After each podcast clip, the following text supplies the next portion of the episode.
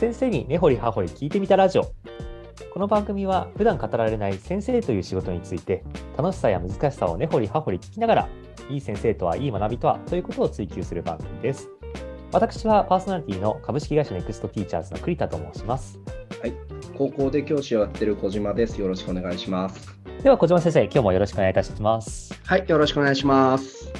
今日はですねなんか2人の原体験みたいなところをお話しできればというふうに思ってますなるほど。小島先生の初任先生っていうんですかねあの最初の先生になった時の体験みたいなところをちょっと話させていただいてで今の思いにどうやってつながってるのかみたいな話ができると嬉しいなと思ってます。わかりました。はい。小島先生ちなみに、まあ、一番最初先生になったので何年前 ?15 年前ですか？そうですね。2008年4月に東京都に入職してますね。あそうということですかね。はい。その当時の、えっと、いわゆる都立の学校ですかね。どういう学校だったんですか？そうですね。あの、まあ、表現が難しいですけど、いわゆる進学校じゃないですね。あの、はいはいとっても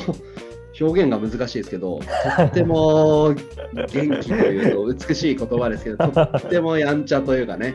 はいはいはい。まあ、荒くれ者とか言うとね、ちょっとあれですけど、まあ、あの、はい、よくわかると思うんですけど、はいまあ、まあ、エネルギーがね、凄まじい学校ということで、どうでしょうか。はい。とても高校生らしい高校生がたくさんいらそうですね、高校生らしいのかな、学校ね、来ない人とかもね、いると、高校生らしいのかなとか、ちょっとよくわかんないですけど、はい。まあ、いろいろな個性が豊かな学校でいらっしゃったという。そうですね、はい。はいやっぱり多様性の世の中になりましたからね。は いそうですね。想像を今膨らませて聞いてます。そうですね、多様性です。これ、ごめんなさい、私、素人質問で大変申し訳ないですが、小島先生は最初の学校ってもちろん選べないんですよね。もちろん選べべないですね。はい。電話がかかってくるんですよ。あのああ、なるほ合ど。格してうん3月とかにあの、はいはい。中学校とか高校から電話がかかってくるんですよ。で、そはいはいの電話がかかってきたところに基本的には行きます。ああ、なるほど。そういうルールです。そうですね。じゃあもう、学その学校の先生が実際に、あ、小島先生ですね、来年からよろしくお願いしますみたいな形で、直接電話してくれる感じなんですね。そうです。はい。あ向こうのあの京都京都副校長ですねが電話してくるんですよね。なるほど。え、ちなみに小島先生はその最初に電話を受けたとき、学校の名前とか知ってたんですか？もちろん知ってますよ。有名有名というかね、まあ、あの、いいいい意味かわからないけどね、あの地元じゃ元気なというか、はい。はい。あのちなみにあの正直なところあの受け取った時はどういう感じだったんですか？はい、あもうあの続けられないかもしれないってぐらいにあの思いましたよ、本当に。僕ー。が高校生の時とか、僕が中学生の時のイメージがあったんで、あーなるほど。僕なんか、ボコボコにされるんじゃないかみたいなのも思ったこともありましたけどね。あの じゃあ当時の小島先生はその最初の衝撃的な電話を受けてでも教頭先生だから断れないし変な反応できないからはい頑張りますみたいなあもうそうですよ。あの、もう、はいかね、イエスか喜んでしかないじゃないですか。はい、喜んでって、もう、どっかの居酒屋じゃないけど、本当にあの、喜んでいきましたよ。じゃあもうドキドキだったんですね最初行った時はそうですね。でもね、あの、これは、あの、本当に正直なところですけど、行ったら、やっぱり、はいまあ、それすごいですよ。あの、やんちゃでね。はいはいだけど、僕、今まで勤めた中でもね、やっぱり愛着あるんですよ、すごい。なんか、ああそうなんねやっぱり大変だったりとか、みんなでもそうなってるバックグラウンドがあるんで、はいはいはいすごくこう、ね、困ってるとか、なんかそのやり場のない気持ちみたいなのが表現されてる生徒さんも多いじゃないですか。ああななんかそういうのにね、目の当たりにして、でも自分が働きかけたり、自分が何かをすることで、うんそういうあからさまに出てる問題とかが、ちょっとでも変わったりするっていう経験ができるのは、なんかね、進学校とは全然違う喜びだと思いますよ。ああなるほどですね本当に先生ですよ。はいはいはい本当に教師の仕事。なんかよく教師ドラマとかに出てくる教師の仕事は、むしろ進学校じゃなくて、そういうところにあるような気さえしますね。ああ、でもすごいわかります。なんか私の原体験の話に若干もういきなり移っちゃうんですけど、はい。あの私は大学時代ずっと塾の先生やってたんで、まず全然先生なんかのレベル全然違うんですけど、いえ私の塾も結構あの学校に行ってない生徒とかが塾に来るみたいなことがよくあってなんかその生徒の深い話をしてってなんか徐々にちょっと勉強しなきゃなって気持ちにさせていくみたいなあるいはそのちゃんとしなきゃなっていう気持ちにさせていくみたいなことがすごい得意な先生方がいらっしゃってやっぱりなんだ先生と生徒ではないんですけど人と人がちゃんと対話をしてその人が前向きになっていくっていう過程ってすごい素晴らしいなと思ったんです。その時だったんですよね。うんうん、でもまあ、は一番初め行った時はでもまあそんないきなりそういう経験ができるわけでもやっぱないじゃないですか、まあ、自分もちょっといろいろ学ばなきゃいけない部分もあったりとかして。はい、まあ小島先生の1年目はどんな感じの1年目だったんですか？はい、あのー、1学期でその学年に入るじゃないですか。はいはい。で、まあ、あの1年目ってなかなか担任とかいう風にならないんだけど、まあ、その学校は特殊だったので、あの1年目の人も学年担任に入るんです。担任内にいて、1学期で自分の学級から4人人がいなくなるっていうえ経ー、験をしたんですよ。なんかそれってはい。なんか、やっぱこう、自分が受け持ったからにはね、なんかこう、力をつけて卒業させてみたいな風な発想になるじゃないですか、高校教育って。はいはい。あのいなくなるっていう経験をしたんですよね。ええいなくなるって何何がどんなっていうことですか？まあ、もちろんね、もう学校というものそのものに気持ちがないっていう生徒さんもいらっしゃいますし、まあ、問題行動とかね、そういうのを繰り返して、やっぱりなんかだんだん学校に居場所がなくなってとか、はい学校っていうのに気持ちが向かなくなってとかいうのが、まあ、あるもんだとは思ってたんだけど、1学期でこんなにみたいなのは衝撃でしたね。なんか本当になんか自分、栗田さんもそうだと思うんですけど、僕ら学校に行くのがなんかちょっと当たり前だったじゃないですか、きっと。はい2年生になって、3年生になって卒業してとか、大学行ってとか、はいはい、ね、なんか専門学校行ってとか、そういうのが普通だったと思うんだけど、なんかその普通が通用しないっていうのを知ったんですよ、1年目。で、その裏に、でも自分がもっと何かこう指導の方法とかを知ってたりとか、なんかそういう問題行動に向き合う術を知ってたら、そはいはいの生徒たちの、まあ、学校にいることが正義だとは思わないけど、何かこう行動選択を変えられるチャンスはあったのかなとか、ちょっと思うんですよね。そうそんな1年目っていうことなんですけど、はい。ああ、なるほど。その時先生から見えてた景色でいうと、こう1学期から授業入って、はいで、教えていって、まあ、セットの顔を見てるわけじゃないですか。はい、そうですね。やっぱりこう見てる中で、なんかあの生徒はうまく全然話聞いてないなとか、気持ちが全然授業に入ってないな、学校に入ってないなっていうのはやっぱ見えてたんですか？うーん見えてたはずですね。あのもう明らかに学校に来てて、はい。学校に気持ちが向いてない人は、やっぱり分かりますよね。そもそも休みがちだったりとか、はいはい。うん、だから来てもなんか別に何か頑張るわけでもないし、はいはい。うんまあ、こういうことを言うとね、科学的じゃないって言われちゃうけど、あのね、今思うとなっちゃいますけど、やっぱりね、はい目が目が違うんですよ。あのあ気持ちが向いてると、なんか今なんかね、この数年ならやっぱり進学校とか、あ、ね、すごい地域の、ね、トップの学校とかいさせてもらった時とかなんかは、それすごく感じました。なんか最初の学校と何が違うのかなって、もうここに気持ちが向いてて、この場所に、この瞬間に本気なんですよね、やっぱり。はいはいはい、はい。授業一つ一つでも。なるほどそういうの。がなかったんじゃないかな、今思うと。そこにとどまることに別に魅力を感じてない。だから去っていくみたいなのはあったと思いますけどね。いやー、わかります。あおっしゃるよ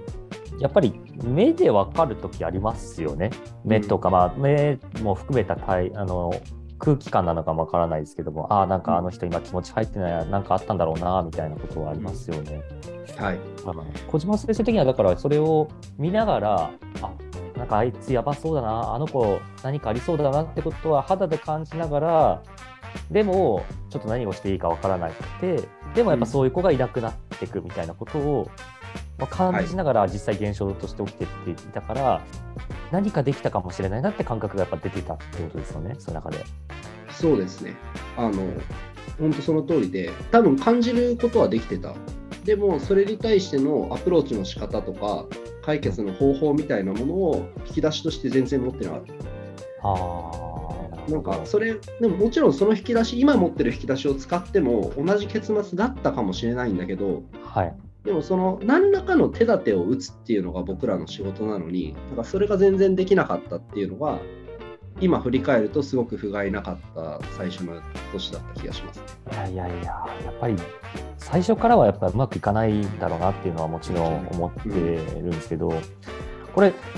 素朴な疑問なんですが、あの、はい、もしちょっと、まあ、失礼な質問だったら大変恐縮なんですけど、いやいや何でも聞いてください。はい、当時の小島先生は、そういうやっぱりあの生徒やばいなみたいな肌感があったときに、なんか先生間でご相談したりとかしてたんですか？もちろん、あの、うん、すぐしますね。あのてか、はい、授業に来る先生は僕だけじゃないので、は。はいはい、やっぱ他の先生も気づきますよね。あの生徒大、なんか最近こうだけど大丈夫とか、全然来てないよねとか。はいはい。ももちろん共有できてるし僕もなんかこれちょっとこれぐらい欠席が蓄積されててまずいんですとか、はいはい、ちょっとこう授業の時にこういうことを、ね、しちゃっててちょっとまずいんですみたいな、うんうん、するんですよ。でもちろん、ね、先生たちやあのみんな親切な方がすごく多い。その学校もすっごいの先生たち面倒見のいい先輩ばっかりだったんで、はい、あの本当に僕面倒見てもらってたんですけどなんか難しい話なんだけどそれとこれは話が別でいざじゃあその場に立った時に、はい、その先生たちがこうしてみたらでここやったらいいんじゃないっていうのを聞いて実践してみるんだけどまだその実践がものになってないじゃないですか。なんかそういう対応術とかが先生たちはもうその知識プラス経験とかはやっぱりこう回ってて使えるものになってたけど、はいはいはい、僕はまだそれが使えるものになってなかったから、なんか弱かったのかもしれないですね。あやろうとはしてもできなかったこととかも。まあ、でもやろうやろうとするところまででもそうやって面倒見てくれてたから本当にそれはありがたかったしあそうですね周りの先生もいい先生たちだったんですねすごいもう最初の学校なんかすごくね、それ恵まれてましたね。大変な学校ほどね、先生たちは団結すると思います。ああ、なるほど。あの、ドラゴンボールとかで、みんないがみ合ってたじゃないですか。なんか、だって最初は悟空とヤムチャですら戦ってたわけだから。でもなんか、ちょっとピッコロ大魔王がとか、はいはいはい、フリーザがとか言うと、なんか、いや、ベジータとも手組めるんだみたいになったりするじゃないですか。そうですね。最終的には。いやだから大変なことがね、あると先生たちもやっぱり固まるっていう。いやそうですね。あの、はいよく言われることですけど、共通の敵がいると仲間になれるよねっていうことがあるなと思って、あの別に生徒が敵ということではなくて、ね、大きな課題感があるときにみんな同じ方向を向けるっていうことだなと思っていて、本当そうです、うん、やっぱ生徒のことって、やっぱりみんな先生は生徒のこと考えたいんですよね、多分ね。うんうん、どこのどこの学校でも同じなんだけども、その生徒のことに対しての課題感が一番強烈にやっぱりあの共有されるのはこういう課題があるあのクラスだったりとかすると強烈にやっぱりそこを意識するからみんな固まりやすいって感じなんですかね。はい。もちろん、ね、すごくだからね厳しく指導もしてもらってますし、はい、あのやっぱり目の前の生徒行動を変えられなかったら学校から離れてきたりとかそれから飛行に走ったりするっていう、はいはいだ本当にその瀬戸際にある学校だったと思うんですよ。はいはい、だからだからね、先生たちもやっぱそれを真摯に受け止めてて、真剣にやらないとどうなっちゃうかっていうのを分かってるんで、だから僕が例えば不甲斐ないとか、なんか僕がまだ物足りない指導とかだと、やっぱそれはね、はい、厳しく指導されてましたよ。ああ。すげえそれありがたかったんですよね、なんか今思う。えー、すごいですね。正直な話、私、あんまりその先生が先生を教えるっていうことって、あんまりないっていうふうに今まで理解してたんですよ。ないですね。少ないです。うん、少ないですよね。っていう文化があるって聞いてたんですけど、今の話は全然違いますね。はい、そうです。で、だけど、やっぱそのいろんな学校行っていくにつれて、はい、その学校がスペシャルだったっていうのを感じるんですよ。なるほど。だからなんか僕はそれですごく育てていただいた気持ちがあるけど、なんか全然こう育てる気もないけど、文句は言うみたいなところもあるし、はいはい。なんか先生同士がもう本当に独立しちゃってる個人商店みたいになってるところもいっぱいあるし、なるほど、なるほど。なんかそういうのを今振り返って今こうやってなんか先生に発信したいっていうふうに思うようになったところでは、なんかああいう機会がどこでもあったらいいのになとかいやー、本当そうですね。そうやっていただいたからやっぱり恩返ししたいですよねだから自分もしたいしはいはいはい。全然ないですよ本当そういうのあー、なるほど。いやーなんかだからこそそこの話すごい興味あるんですけどもし可能だったらなんかどういう愛の無知があったのかっていうのを知りたいなと思って。いや なんかあの小島先生がやったことでやりました、何がそれが起きてでそれに対して他の先生が何を感知して小島先生ちょっといやあれはいかんよってなってるのかのサイクルが。なんか分かるようであんま分かんないなって今思っていて。どどういう感じだったんですか？いやもうなんだろう。なんか僕今あれですね授業じゃないんですけどはいやっぱりね生活指導とかのことでしたね。なんか結局いや指導はしてても全然行動変わらないとかっていうのが続いたりすると、変わらないからアプローチ変えないといけないんじゃないとかはいはい。なんかこういう連携取ってるとか他の先生とこういう連携取ったらいいんじゃないか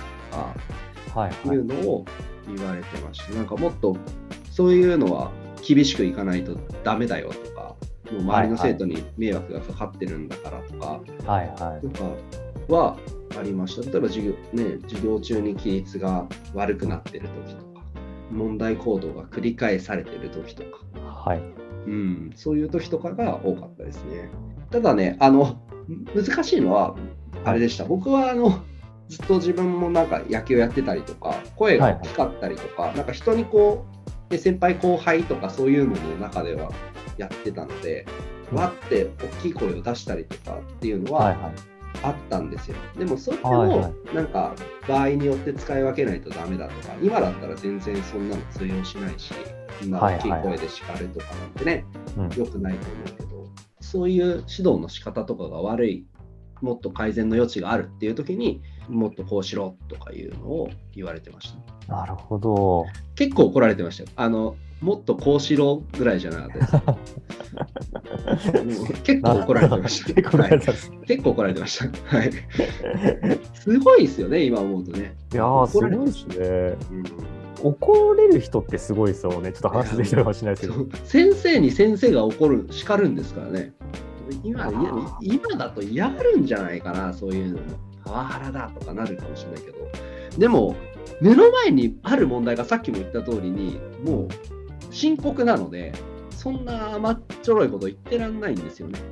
そうですねはいやーなんかでもこの話本質的には先生も生徒の話ももしかしたら一緒なのかもなって今聞きながら思っててい。うん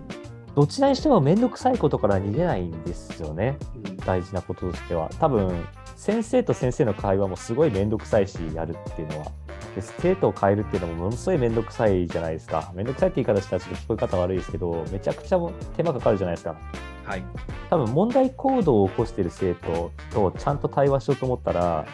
ものすごい深いところまで話さないといけないじゃないですか。そうです。うん、なんかもうそれこそ本人の価値観に触れるようなところまでいかないと変わらない可能性あるじゃないですか。はい。っていうところまで行くっていうのが人は避けたがるけどそこまで降りていかなきゃいけないって話だし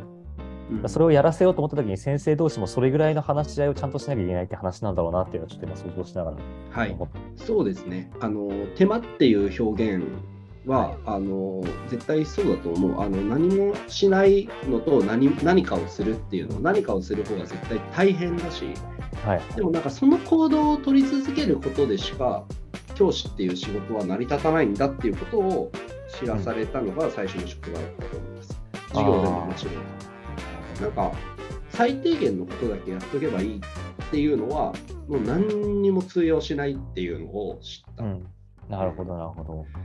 いやーじゃあ1年目は割とその、なんだろう、無力感も感じながら、怒られながら、怒られてました。はい、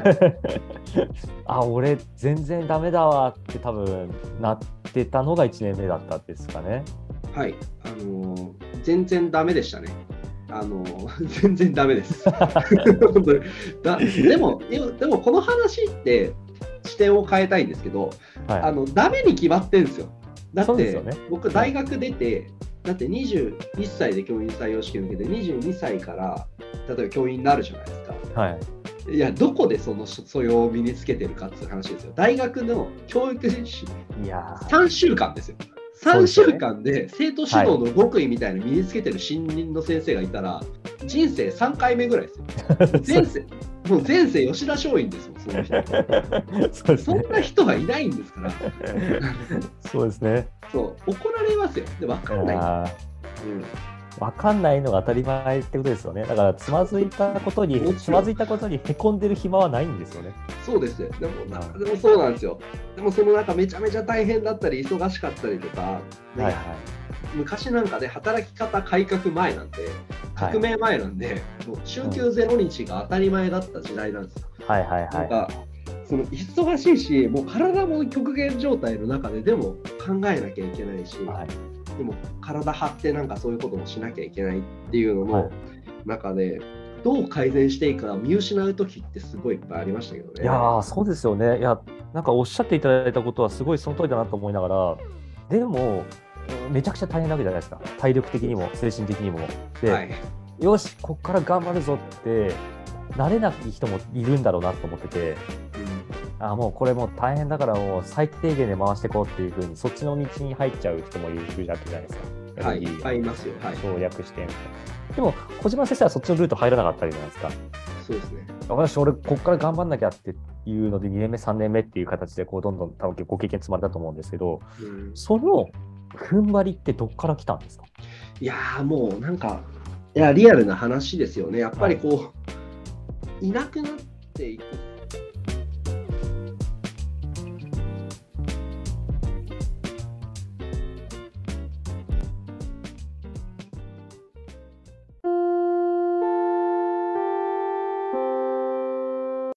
この度、2月15日水曜日に、セルフ事業改善視点10選と題しまして、小島先生による無料オンラインセミナーを開催することとなりました。概要欄に詳細へのリンクを記載しております。無料のセミナーとなりますので、ご興味がある方はふるってご参加ください。